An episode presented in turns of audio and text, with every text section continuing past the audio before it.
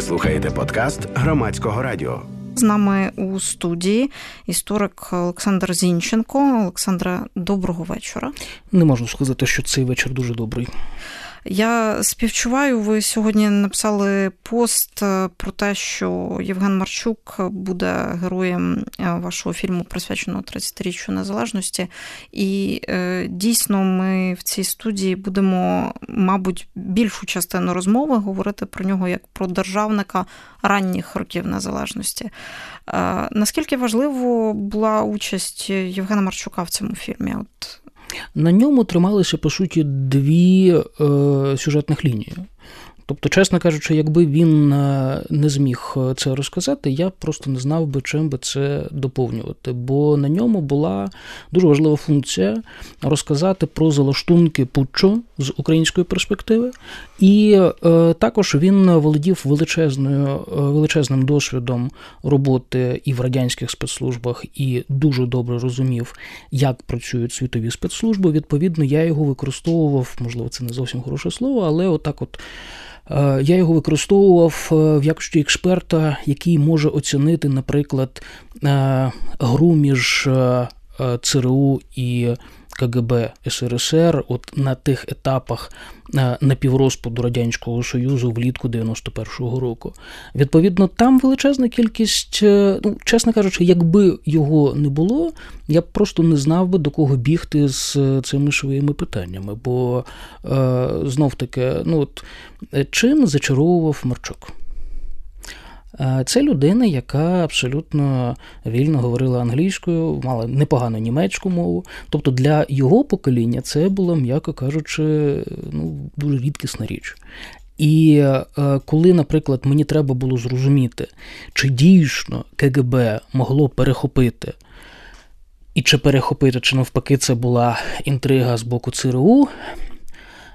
Ну, Суть в тому, що ЦРУ е, свого часу підготувало рапорт в якому передбачило чотири сценарії розвитку е, ситуації в СРСР, е, серед яких в тому числі міг бути і пуч, і тобто заколот е, твердолобих ортодоксів, ретроградів. І в тому числі розпад СРСР. Тобто там було передбачено чотири ці сценарії. І е, уявіть моє здивування, коли рівно через місяць КДБ СРСР, а, а власне Київський філіал, філія, будемо так говорити, за підписом свого шефа Миколи Галушка. Подає Леоніду Макаровичу Кравчуку в якості доповідної короткий зміст е, е, частини цього рапорту ЦРУ. Тобто, що це означає? Чи це означає, що е, КГБ, контррозвідка, розвідка перехопили цей документ, чи навпаки ЦРУ злило цей документ з якихось своїх міркувань. Оскільки до московських документів до ми не можемо, ясна справа, в сьогоднішніх умовах дотягнутися в будь-який спосіб, е, був єдиний єдиний спосіб спробувати Е, оцінити ту чи іншу можливість, е, це поговорити саме з Євгеном Кириловичем. І він ну, просто по поличках розклав кожну з цих версій, кожну з цих можливостей, що відповідно увійшло до нашого фільму. Ми от е, зараз, в 2021 році, мабуть, і ті, хто працюють в медійному полі, наші слухачі, слухачки, люди, які там досить вже забули 90-ті, початки незалежності, нам важко взагалі е, собі якось пояснити, як е, з КДБ можна взагалі вийти в українські державники. І тому я хочу, щоб ми цьому приділили трохи уваги в цій розмові тому що для нас, е, ті, хто працювали в е, КДБ, це ну, це образ такий певний. Так а Євген Марчук йому не відповідає. Виходить, що він інакший. Насправді е, ситуація можливо трошки в інший спосіб виглядала. СРСР останні свої 10 років існування він змінювався. І коли ми говоримо про радянські спецслужби, то треба розуміти, що вони змінювалися одним із перших. Я свого часу звернув увагу, що в документах е, КГБ в Києві. На якомусь етапі зникли помітки олівцями, а з'явилися помітки фломастерами. А це в певному сенсі можна вважати маркером того, що капіталізм переміг комунізм. Бо спецслужби а, радянської країни почали використовувати винаходи свого ідеологічного супротивника. І це, можливо, така смішна така прикмета, але от коли з'являються фломастери в документах е, КГБ, е, стає зрозуміло, що щось там пішло змінюватися. Тобто воно е, стало, ця система почала змінюватися. Якщо говорити про Марчука безпосередньо, то він мені розповідав, що саме з ним сталося, як так сталося, що в нього відбулося радикальне переродження. Е, бо він розповідав про те, що свого часу, коли був прийнятий ще радянський закон про реабілітацію репресованих, він на нього, як на е, на той момент, здається, голову Полтавського управління обласного управління КГБ, лягла задача займатися якраз е, імплементацією цього закону, реалізацією цього закону. Тобто, через його руки і пізніше, вже коли він очолив е, відповідні підрозділи в Центральному управлінні КГБ УРСР, е, через його руки проходила величезна кількість всіх цих е, справ. Ну, ти просто він каже: ну ти дивишся, от ти бачиш ці документи, тут навіть немає ознак радянської законності. Тобто вони не дотримувалися під час цих репресій навіть якоїсь видимості процедур тодішніх процедур. І він каже, що тоді це справило на нього величезне враження, і це справило враження на е, ну, насамперед, е, ці доручення давали молодим е, співробітникам КГБ. І в результаті, коли вони ознайомилися з цим масивом, з цими тисячами, десятками тисяч, сотнями тисяч документів репресованих, коли вони побачили, як ця система працювала, це призвело до абсолютно фантастичного результату. Ну, У багатьох людей, які працювали з тими документами, волосся ставали дибки під час е, ознайомлення з цими документами, і це призводило до того, що КГБ просто коли вони це коли співробітники, молоді співробітники КГБ побачили, е, що коїли їх, е, так би мовити, ветерани служби то ну ясна справа, що вони дуже сильно змінили своє ставлення до радянської дійсності. Можливо, це е, там для когось прозвучить надто, як би так сказати, наївно. Ну, можливо, так. Але я чомусь вірю, от тому, що сказав е, е Євген Кирилович е, в тій нашій розмові. І ну, я не бачу тут якоїсь нещирості. Ранні роки незалежності Євген Кирилович очолив Службу безпеки України. Це перший керівник СБУ. І СБУ це колишня КДБ. І і от вже СБУ. І що це за три роки? І ну, що відбувалося тоді? Ну тут треба знов таки повернутися трошки раніше до е, історії, ну як взагалі вся, вся ця історія змінювалася. Я маю на увазі, коли почався розпит СРСР, то. Е, оці три дні путчо в нас е, є уявлення про КГБ, про як про е, як про якусь таку дуже страшну машину, яка е, там була готова заарештувати там десятки тисяч людей по команді Крючкова з Москви, і всі побігли знов таки всі ці речі реалізовувати, всі ці командувати, команди виконувати. Я опрацьовував документи коли ми працювали над цим фільмом, що доповідало КГБ тому ж Кравчуку. Я опрацьовував е, е, спогади тих людей, які е, в той момент КГБ керували. Той же ж Микола Галушка, його заступники, інші співробітники різного рівня. КГБ, українська так би мовити, знов таки філія, будемо так це говорити, воно було абсолютно заскочене. Тобто їх ніхто навіть не поінформував, скоріш за все, про те, що щось буде відбуватися в в Кремлі, якийсь переворот. Вони були так само заскочені, вони більшість з них дізналася про це з преси. Хоча Євген Кирилович розповідав мені епізод, що так сталося, що буквально напередодні перевороту він летів на якусь там певну нараду в Москву. І вже тоді, як е, державний міністр з питання е, безпеки, оборони надзвичайних ситуацій. А е, в свою чергу він опинився абсолютно випадково, він цього не знав. Він опинився в одному літаку, власне, з Галушком. І потім він стверджував, що ну, він ставив під сумнів, каже: ну не може такого бути щоб Галушко опинився там на Луб'янці а, напередодні Путчу, щоб йому, ну, принаймні, якісь питання ставили, а а як відреагує там Київ, як як відреагує Україна на подібні а, речі. І але знов таки сам сам Галушко він е, стверджував, ну він обходить увагою, звичайно, всі ці події. Е, І треба сказати, що, е, ну, як би так сказати, можливо, пом'якше, е, виглядає, що навіть якщо самого Галушка і поінформували то ця інформація далі не пішла. Принаймні він нічого не робив для того, щоб е, в якийсь спосіб.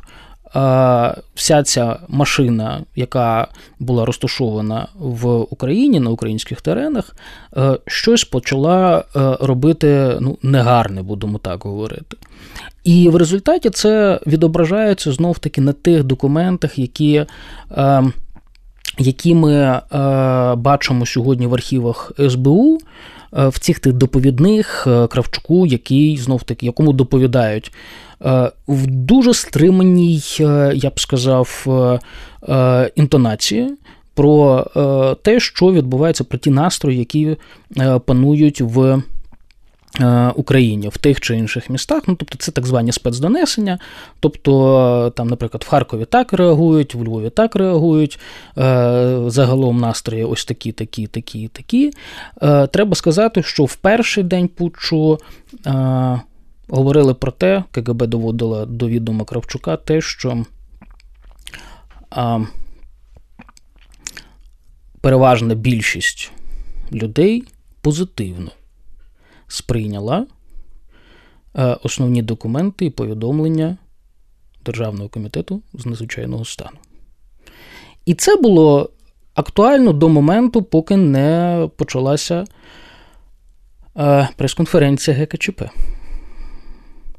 Вони виглядали настільки непереконливо, що навіть ті люди, які спочатку сприйняли позитивно цю, е, цю ідею, нарешті порядок не ведуть вони зрозуміли, що ці люди порядок точно не наведуть.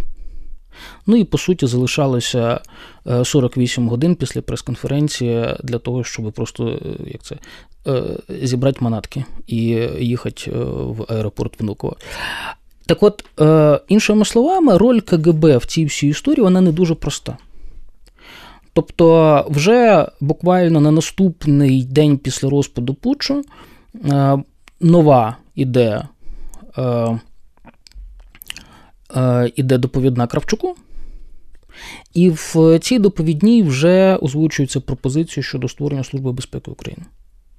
І дуже швидко був написаний е, цей закон про Службу безпеки України. Вочевидь, ми можемо сьогодні говорити про те, що от не було зроблено оце, оце, оце, оце, оце, оце, і такий великий перелік зробити. Інше питання, що знов таки ніхто ж не знав, як це робити.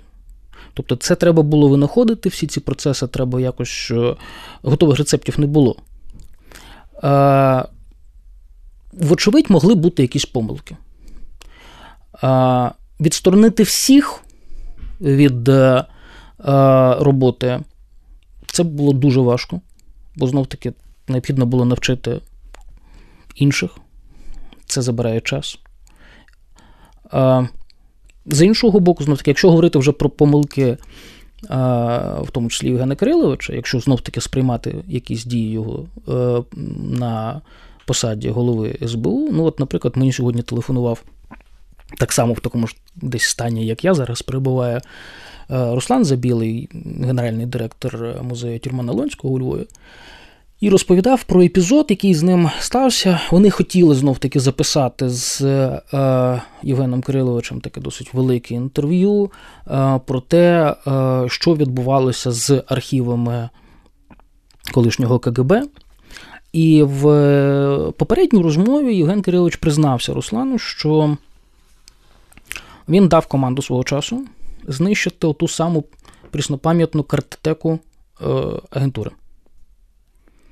Тобто, коли зараз кажуть, що ось треба всіх там цих агентів виявити, і неможливо виявити з тієї простої причини, що ця е, картотека була свого часу е, знищена. Чому Євген Кирилович дав таку команду? Він це пояснював в такий спосіб, що, мовляв, е, він знав про факти, що величезна кількість достойних людей були вписані е, в агентурні списки, їх ніхто навіть не вербував. Тобто, треба було виконати план по вербовці. Ну і е, липові ці е, вербов, вербовки, так би мовити, лівою ногою заднім числом підписувалися. Але це означало в тому числі, що в ці списки агентури були вписані люди, які насправді агентами не були.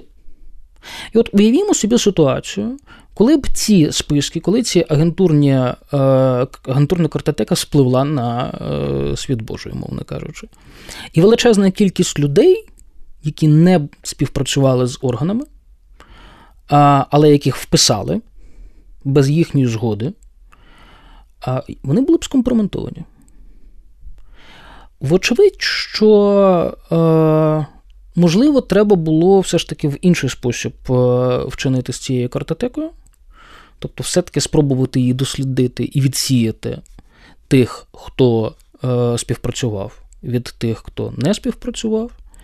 І, Бо це дуже важливий документ просто з точки зору е, історії. Бо ми, наприклад, е, коли сьогодні працюємо з е, розсекреченими документами колишніх радянських спецслужб ЧК, ГПУ, е, НКВД, МГБ, КГБ, то ми дуже часто бачимо, ну насправді це фантастичне джерело е, інформації про минуле. Причому е, в деяких випадках більш ніж в цих е, донесеннях, е, ми, в принципі, деяку інформацію більше ніде і не дізнаємося. Мені здається, що ми от зараз вже е, за 30 років і про той період ранньої незалежності не можемо говорити в чорно-білих категоріях тому що звернула увагу на те, як взагалі ми почали ставитись до того періоду, можливо, останні там 7-10 років, може трошки більше. Ми говоримо про ранню незалежність і виділяємо ряд політиків, яких називаємо державниками. Тому я от зараз хочу поставити це запитання, як так взагалі е, виходить, що один політик стає державником, а інший ні.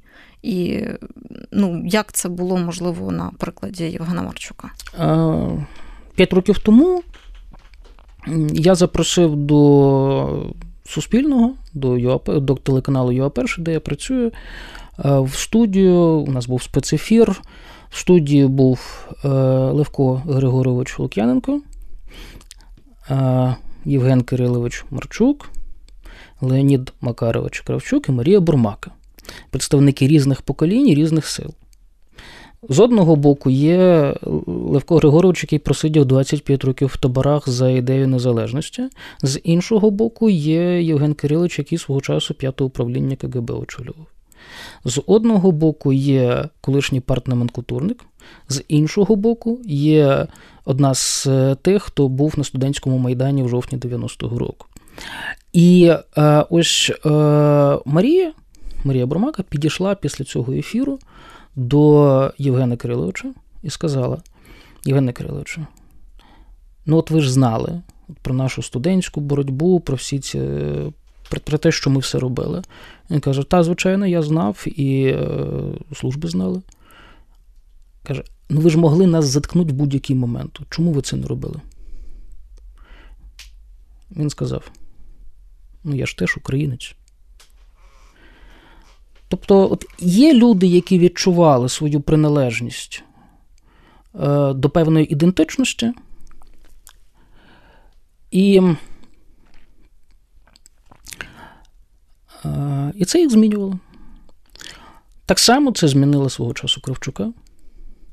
Своє усвідомлення. Ну, Ми, коли працювали над цим фільмом, над е, фільмом Колапс, як українці зруйнували імперію зла. От е, Володимир Філенко, який теж свого часу робив кар'єру в комуністичній е, ієрархії, він був партсекретарем в радгоспі імені Гагаріна в селі Шелудьковка Зміївського району Харківської області, знов таки мій земляк, харків'янин. Він е, дуже іронічно і дуже дотепно е, сказав, що у Кравчука Волиняка переміг комуняку. От е, на якомусь етапі сталося так, що українськість перемагала партійність. І це сталося ось в цей період 88, 89, 90, 91. Тобто це було брухливе переосмислення себе. І, по суті, це означало цей перехід для України, для українців, для українського народу, української нації із стану небуття в стан існування. Тобто зміни вони вони зачепили дуже багатьох людей. І це от, в тому числі змінювало е, навіть тих, кого, ну, якщо ми дивимося на ситуацію через якісь кліше і стереотипи, в це навіть складно повірити. Ну як таке може бути, що генерал КДБ е, аж настільки там міг змінитися? Чи е, секретар, перший секретар ЦК КПУ якось теж змінився. Але це був такий час, коли змінювалися всі, і е, якщо ти не змінювався, то ти випадав з е, оцієї течії часу і опинявся або на дні, або на берегу. А всі решти опинилися, опинялися десь е, значно далі попереду. І, власне, коли намагалися ГКЧПісти зупинити цей час, цей потік часу, ну, ясна справа, що вони в результаті опинилися на дні. А ті, хто розуміли, куди рухається час, вони тоді, наприклад, в Україні очолили українську державу. У нас залишається не так багато часу у цій розмові. Я б ще хотіла е, перейти до такої окремої теми: це Євген Марчук і НАТО. Це вже інша іпостась Євгена Марчука. Мені боюся, складно буде про це говорити, бо ми знов таки з ним говорили переважно от в наших е, розмовах. Е, е, більше про період якраз там 91-го року чи тим е, рокам, які передували 91-му року. Але е, що ми, ну, якщо знов таки якісь такі банальні енциклопедичні моменти, от зараз просто закцентувати, е, то ну, я так півжартома його називаю першим е, натівським генералом України. Бо е, він виглядав от зовнішньо навіть, як е, людина західного світу. Тобто, коли ти на нього дивишся, от особливо там останні кілька років, от ти просто бачиш такого а, відставного американського чи британського генерала, який е, ну, дуже високої культури, дуже широких поглядів, дуже глибоких знань. Знов таки, англійська мова, німецька мова. Тобто, от такі речі, які ну, знов таки не були характерні для, е, для нас. Е, для нашого часу, для нашої країни в той час. І що цікаво, як йому вдалося переконати кучму що український курс є курсом в НАТО, це він нікому особливо так і не розповів, можливо, кучмо розповість, бо е, він тільки усміхався, коли його про це питали. От як ви його переконали, Євгена Крилича? Він так хитренько так усміхається, ну, якось переконав. От, І е, ніколи докладніше на цю тему, я принаймні не знаю, щоб він відповідав е, колись. Але от сама ідея що український курс це курс до НАТО, вона дійсно, ну, за тією інформацією, яку я володію, належить саме йому. Це взагалі дивує. Ну, Якщо говорити сучасною мовою, то Євген Марчук це там один з перших політиків, який топив за НАТО, правильно? Та, от Як можна зараз сказати. Е, і це насправді дивує, тому що е, зараз топити за НАТО це одне, а в 90-х геть інше. Ну, справа в тому, що на відміну від е, нас в 90-ті, да, умовно кажучи, він був дуже поінформованою людиною за посадою. Тобто він читав всі ці донесення, які спецдонесення, які е, до них доходили. Тобто е, верхівка КГБ, воно в принципі було найбільш поінформованою частиною українського суспільства, якщо говорити про українське КГБ, КГБ УСРСР, я маю на увазі, то вони отримали величезну кількість різних різноманітних зведень про е, всі сфери життя. Е, е, країн НАТО, Західного світу загалом, відповідно, вони могли порівнювати, що відбувається там і що відбувається тут. Як це працює там, і як це працює, верніше, не працює тут. І це створювало у багатьох з них розуміння, що, мабуть, все ж таки має сенс цей досвід сюди пробувати імплементувати і все ж таки приєднуватися до цієї цивілізації, яка виглядає значно більш симпатичною, ніж е, те, що зміг народити за 72 роки свого існування оцей калічний СРСР. У нас е, залишаються останні хвилини у цій розмові, і от я б хотіла завершити її е, на такій ноті, щоб ми анонсували фільм, який вийде, правда?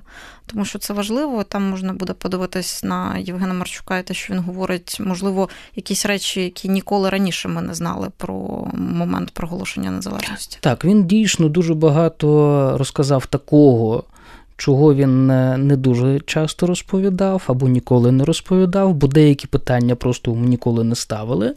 Е, наприклад, про те, чи міг, чи могло там московське КГБ, е,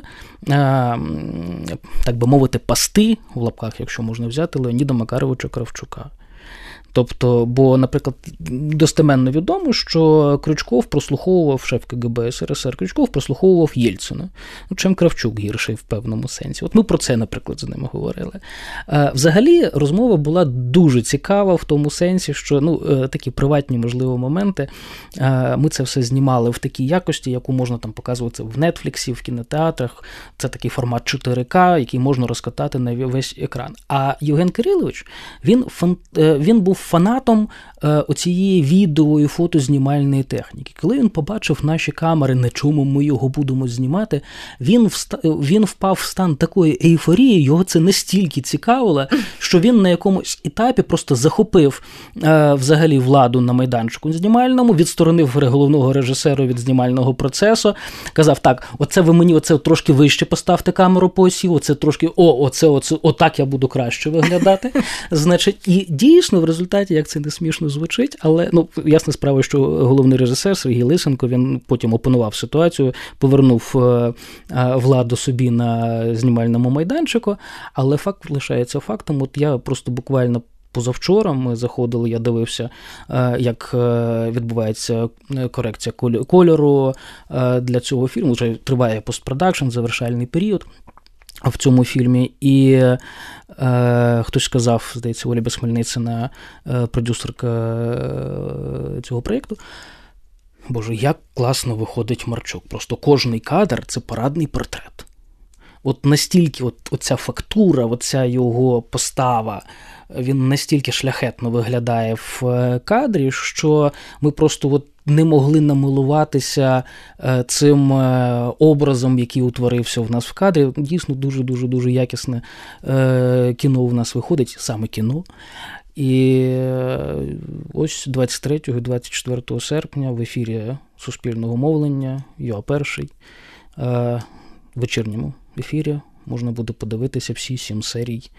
В трьох з цих серіях Євген Кирилович є одним з основних ключових спікерів. Дякую за цю розмову. Історик Олександр Зінченко у студії громадської хвилі. Нагадаю, що це ефір сьогодні ввечері присвячений пам'яті Євгена Марчука. Андрій Куликов, мій колега, голова правління громадського радіо, журналіст з величезним досвідом у студії громадської хвилі. І е, ми хочемо у цьому ефірі пам'яті Євгена Марчука поговорити про його постать ще з медійної точки зору, оскільки більшість наших слухачів і слухачок е, знали все ж таки Євгена Марчука саме завдяки медіа, які формували весь цей час його образ. І перше питання, е, Андрію Вікторовичу, яке я хочу поставити вам. Ми далі поговоримо, звичайно, і про ваші враження е, як журналіста у спілкуванні і про інтерв'ю. Але мені от особисто цікаво, оскільки е, я на той час і на той період дивлюся, все ж таки, як людина, яка тоді була дитиною. Як так сталося, що генерал КДБ сформував медійний образ е, українського державника? Ну, сталося так, що для того, щоб підтвердити такий образ, у нього було багато зроблено задля незалежності України, задля того, щоб обороняти Україну від зовнішніх зазіхань. Я не так добре знаю, що він робив всередині країни в цьому сенсі, але ну, чимало діячів української незалежності вийшли із лав, якщо не КДБ, то принаймні КПРС. Та? І дехто із е, е, яких називають навіть батьків нації, були колись і в комуністичній партії, і в комсомолі такі були обставини. От, А Марчук, е, я цілком припускаю, якщо він в КДБ працював у тих відділах, які не були відповідальні за репресії всередині країни, а такі теж були. Ну чому б йому не бути українським незалежником? Хочеться от також зрозуміти зараз е, е, сучасні медіа, оглядаючись назад, кажуть державник. А як казали тоді, в 90-ті роки? Ну, в 90-ті роки, може, і не казали дуже, особливо коли був оцей абсолютно скандальний випадок, що е, його звинуватили у створенні власного політичного іміджу і усунули з посади прем'єр-міністра. Це я, наприклад, такого не спостерігав за ним. Авторитет у нього був. От мені не здавалося, що він докладає особливих зусиль для того, щоб розбудовувати от просто власну популярність і власний авторитет, але він зростав мірою того, як працював Євген Марчук. Як його називали? Ну, скоріше, просто називали Марчук. Особливо тоді, коли була е, команда молодості нашої, де були Кравчук, Марчук, Медведчук і ще хтось четвертий, я не пам'ятаю. Українська політика, українське життя закидає іноді людей у дуже дивні компанії. І часто густо я не знаю, шкодувати про це чи ні, але воно дає нам підстави навчатися і розуміти, що союзи часом можуть виникати найнесподіваніші. Те, що, скажімо, цей союз не приніс жодних вагомих здобутків, ну, в усякому разі, ні Морчуку, ні Кравчуку, то воно свідчить про те, що ці люди, на мою думку, вони розглядали різні можливості. І якщо мені здається, Кравчук і Морчук йшли на таку спілку, то вони вважали, що вони можуть використати це насамперед на благо знов таки України, а не своє особисте. Те, що могли помилятися, ну так могли і помилятися. Я здивувалася, коли ви почали говорити про розбудову власного політичного іміджу з того, що ну от зараз, там в 2000-х роках, 2010-х, і зараз вже я не знаю, двадцятіка, треба казати. Ми, коли говоримо про прем'єрів, навіть коли говоримо там про голову Верховної Ради, там про голову фракції, ми чудово розуміємо, що людина розбудовує власний політичний імідж в тому числі і будує себе як політичну фігуру. І ми навпаки там говоримо про потенційного там прем'єра-технократа е, е, з такими радше, я не знаю, е, досить великими сумнівами, що такого взагалі можливо знайти. Тобто ми розглядаємо прем'єр-міністра як політичну фігуру. Мені здається, це нормально. Ну мені здається, якраз останні двоє прем'єр-міністрів у нас ніяк політичними фігурами не можуть вважатися, і це ознака часу. Якщо на початках українські президенти не те, що могли собі дозволити, вони не могли собі якраз дозволити обирати фігуру постать невідому і непопулярну у масі народу, тому що їм потрібні були знову ж таки потужні союзники. Хоча б на певний період. Як і для президента Кучми було дуже вигідно, що його прем'єр-міністром був Євген Марчук. Бо Марчук мав власну популярність, мав власний авторитет. А от коли Кучма відчув, що ну, занадто сильний, занадто потужний поруч стає цей прем'єр-міністр, тоді абсолютно несподівано виникло це звинувачення в розбудові власного політичного іміджу. І тут я з вами, Анастасія, згодний, що мені, правда, і тоді вже здавалося, що нічого такого в тому, що людина розбудовує політичний імідж, нема. Тим більше, що я все ж таки сумніваюся, що Марчукові дуже ходило на той період про це. От Він просто досить успішно працював на цій дуже відповідальній посаді. Імідж чи образ, е, авторитет вони зростали попутно з тим, як він працював. Ну, от. А зараз, до речі, ну, але ж тоді у нас був і дуже потужний голова Верховної Ради. Знов таки, дитина не дитина, але напевне Олександр Мороз це вам багато чого каже. Та Іван Плющ теж багато чого каже. Різні у них політичні образи, але вони були такими фігурами, які і постатями, які мали абсолютно своїх прихильників.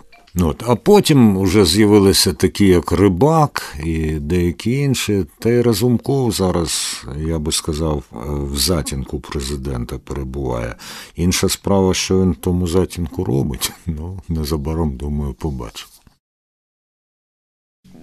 Ще цікавий той факт, що от е, ви, наприклад, згадали Олександра Мороза. Я подумала про те, що е, ряд е, діячів і державників з 90-х часів ранньої незалежності не полишають зараз спроб продовжувати вибудовувати свій політичний імідж. Євген Марчук цього не робив. Як думаєте, чому? Мені здається, що тому, що знову ж таки, е, за всієї там суперечливості, котру може йому хтось приписати, йому найперше ходило не про політичний власний імідж, не про власний політичний успіх, хоча іноді він цим запалювався, а про Україну, про її цілісність, про те, щоб ми були опірні до зовнішньої агресії. Останнім часом я регулярно зустрічався із Євгеном Марчуком не особисто, а в складі однієї групи, яка працює над проблемами розв'язання проблем окупованого Донбасу і лінії фронту, яка там пролягає. І я вам скажу, що бачення Марчуком. Всієї цієї ситуації і способів врегулювання мені видається набагато глибшим, ніж тих, хто публічно веде мову про це. От. І е, з іншого боку, мені здається, що Марчук часто е, виходив на публіку лише з тими заявами, які, в яких він був 100% впевнений. І це одна із причин, чому, мені здається, він е, частіше за інших говорив правду. Якщо він сумнівався в тому, що хотів сказати, то він би радше промовчав, ніж казав. Та? ті е, слова і е, пропозиції, які я чув від нього в межах того проєкту, вони е, розходяться великою мірою із тим, що ми чуємо постійно і від, скажімо так, прихильників більше капітулятивного напрямку, і від прихильників війни до переможного кінця за будь-яку ціну. Тобто, безперечно, я вважаю, Марчук був за перемогу. Але за перемогу розумну, яка би заощадила і сили, і засоби України, а тому він був готовий розглядати багато варіантів. Мене, до речі, завжди дивувала якась, ем, коли йшлося про переговорників і ем, публічних осіб мінського формату. Я завжди дивувалась відсутністю е, серед е, цих осіб Євгена Марчука, тому що ну, мені здається, що хто хто, колишній там голова СБУ, міністр оборони мав би е, якось більше ваги в цьому, в цьому процесі. Ваги так, але в той же час і спротиву з протилежного боку, тому що саме здатність Марчука мислити і в разі потреби висловлюватись неординарно, вона могла насторожувати. Я певен, що вона насторожувала росіян і тих, хто їм прислужує. Тому що, незважаючи на те, от знов таки я оцінюю, що ті ідеї, яких він притримувався, вони не надто популярні зараз в українському суспільстві, але в тому і може бути їхня сила, і вони можуть тому породжувати острах у тієї сторони, тому що з тим, що популярне, вони е, працюють, вони постійно знаходять засоби протидії цьому. А на несподівані ходи їм треба і час, і більше винахідливості. Тому я думаю, що Марчук був небезпечний для них у цьому сенсі. Я хочу завершити цю розмову такою темою. От е, сьогодні в медіа у зв'язку з звісткою про смерть Євгена Марчука я зустріла таку фразу про те, що це е, перший український прем'єр, який е, от за цей період 30-річчя незалежності вже відійшов. І я так намагаюся згадати, здається, це дійсно так. І хочеться запитати, як ви ставитесь взагалі до ідеї якогось пантеону українських політичних діячів, і яке місце там буде Євгена Марчука, як вважаєте? Я не вважаю, що нам потрібний якийсь офіційний пантеон, храм чи алея пам'яті. Пантеон розбудовується в пам'яті людей. Е, тут не обов'язкове таке офіційне увічнення стелами чи пам'ятниками, і, безперечно, Марчук там посяде одне з е, провідних місць. Хоча, якби не хвороба останнього часу, і яка теж позбавила його можливості активнішим бути, і непублічність, крім того, спричинена відповідальністю за свої слова, це місце могло б бути яскравішим. Але у тих, хто стежив і аналізував за українською політикою, ну, якщо не перший, не перша п'ятірка, то перший десяток точно. Дякую вам за цю розмову і нагадаю слухачам громадської хвилі, що зі мною у студії про Євгена Марчука згадував е, мій колега, журналіст, ведучий громадського радіо Андрій Куликов, голова правління громадського радіо. Ви слухали подкаст громадського радіо.